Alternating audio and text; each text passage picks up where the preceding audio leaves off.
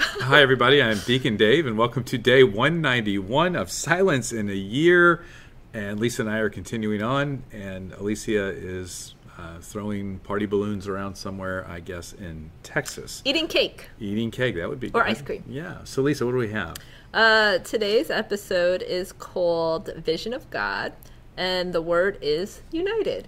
And Cardinal Sarah is talking about how in heaven that will be um, there is no spoken words, but um, there is just a we're still called to I guess sing with the angels in the choirs. Yeah, he, Um, yeah, he, he says that we will join the choir of angels. Yes, yes, yes.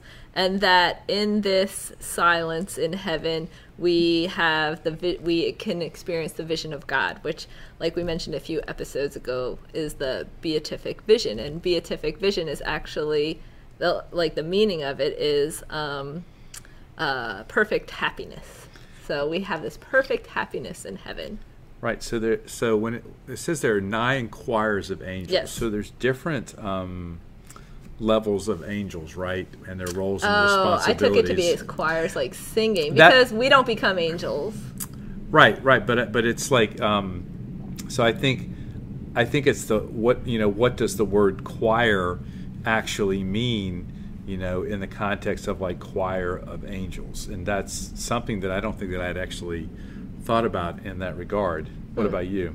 No, I sure didn't. So I was actually trying to look it up to see what it is because it, it is a, a musical ensemble of singers, right? Yes. But I'm also wondering if it has sort of a different different meaning and, and it's an organized group of singers especially in church Okay, I was gonna say, uh, oh, but you know, it's an organized group.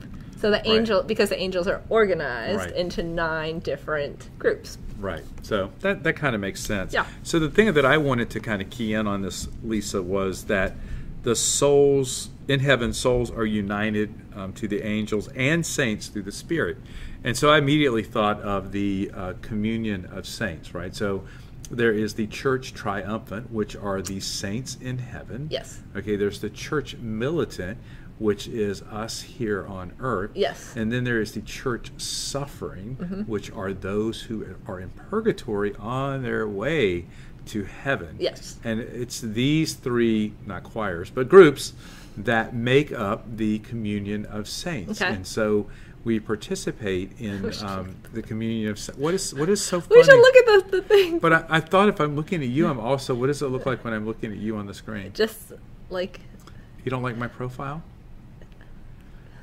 Wow. no, it, it's great We were trying a different uh, approach. approach to look, but apparently Lisa doesn't like it. So in the next episode, we'll be back to the other way, um, because I just thought it would be more helpful if we could like talk to one another instead of instead of having to turn my head 90 degrees. But apparently that has failed. So we are a part of the communion of saints, okay? And then at Mass, um, all the saints and the angels come down, all right, and are a part of the Mass. So there's this really amazing community uh, that we have uh, with the saints and those who are in purgatory. Um, and this is especially true um, during the sacrifice of the Mass. And, and I, I, I feel very close to people that I had a strong relationship with that have passed on.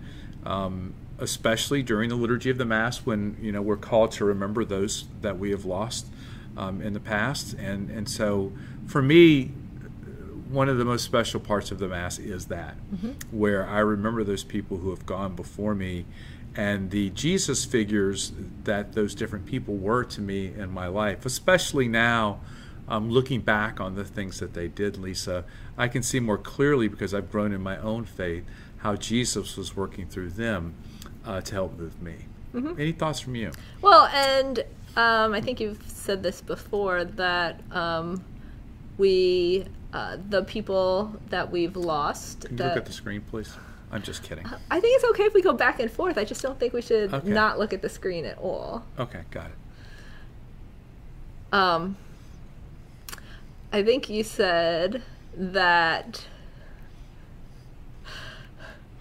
I think you said that um, at the Mass we are unified with the people that we have lost. Yes. the church Yes. triumphant. Right. Or they could be in church suffering. They could be in purgatory. Yes, yes, that that's true too. But then a way to help them get to heaven is not only to pray and offer masses for them, but um, also to offer indulgences. A plenary indulgence. You A want to tell everybody what a plenary indulgence?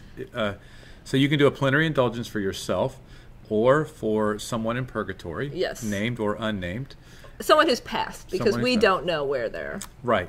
And um, uh, and and this is drawn from the rich treasuries of the church and Jesus. Mm-hmm. So what is it? What is and and what this does is this this wipes out all temporal Punishment. punishment. Mm-hmm. So basically, um, once you've been cleansed of all temporal punishment and any venial sins that sins you had when you died, um, then you should be ready to go to see God, In the heaven. Father, in the beatific vision. Yeah, so it includes um, receiving the Eucharist, going to confession, being detached from sin, and praying for the Pope, in addition to some sort of act of holiness. So, 30 minutes of adoration, praying the Rosary as a family, um, Stations of the Cross. Stations of the Cross. There's like sometimes we'll have special years. Like so, for instance, in the year of Saint Joseph, there was a special prayer. There were several prayers to Saint Joseph that we could pray as an indulgence. to So walk 500 miles and then walk through a door in Santiago de Yeah,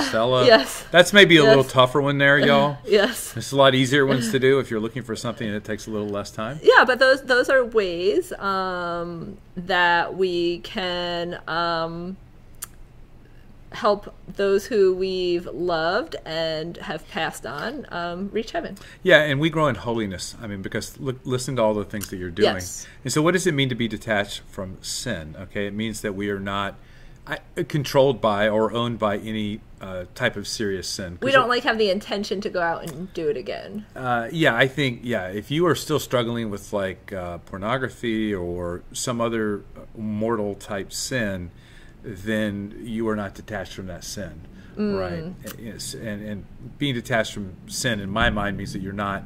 It doesn't own you anymore. Okay. It doesn't mean we don't sin or make mistakes. Yeah. Okay, but we're not controlled um, by our desires, if you will, um, in that particular case. Okay. So yeah, go do a plenary indulgence. Um, you do one for yourself. All of your temporal punishment is wiped out from that moment all the way back. Mm-hmm. That's pretty awesome stuff. And obviously, you've gone to reconciliation, so you have Right. a very clean soul. Right. It's a good way to do that. Right. Uh, what's takeaway question? Have you ever done a plenary indulgence? If so, who do you, or if you haven't, who do you need to, who is God calling you to do one for? right. And if you're ready to do another one, then you should go ahead and do it. Yeah, How's that? What was the word of the day again? united. United. So I think we kind of covered that. Yeah, we said in it our own way. a few times. All right, so let's pray in the name of the Father and of the Son and of the Holy Spirit. Amen. Lord, we thank you for the rich treasures that are given to us here on earth.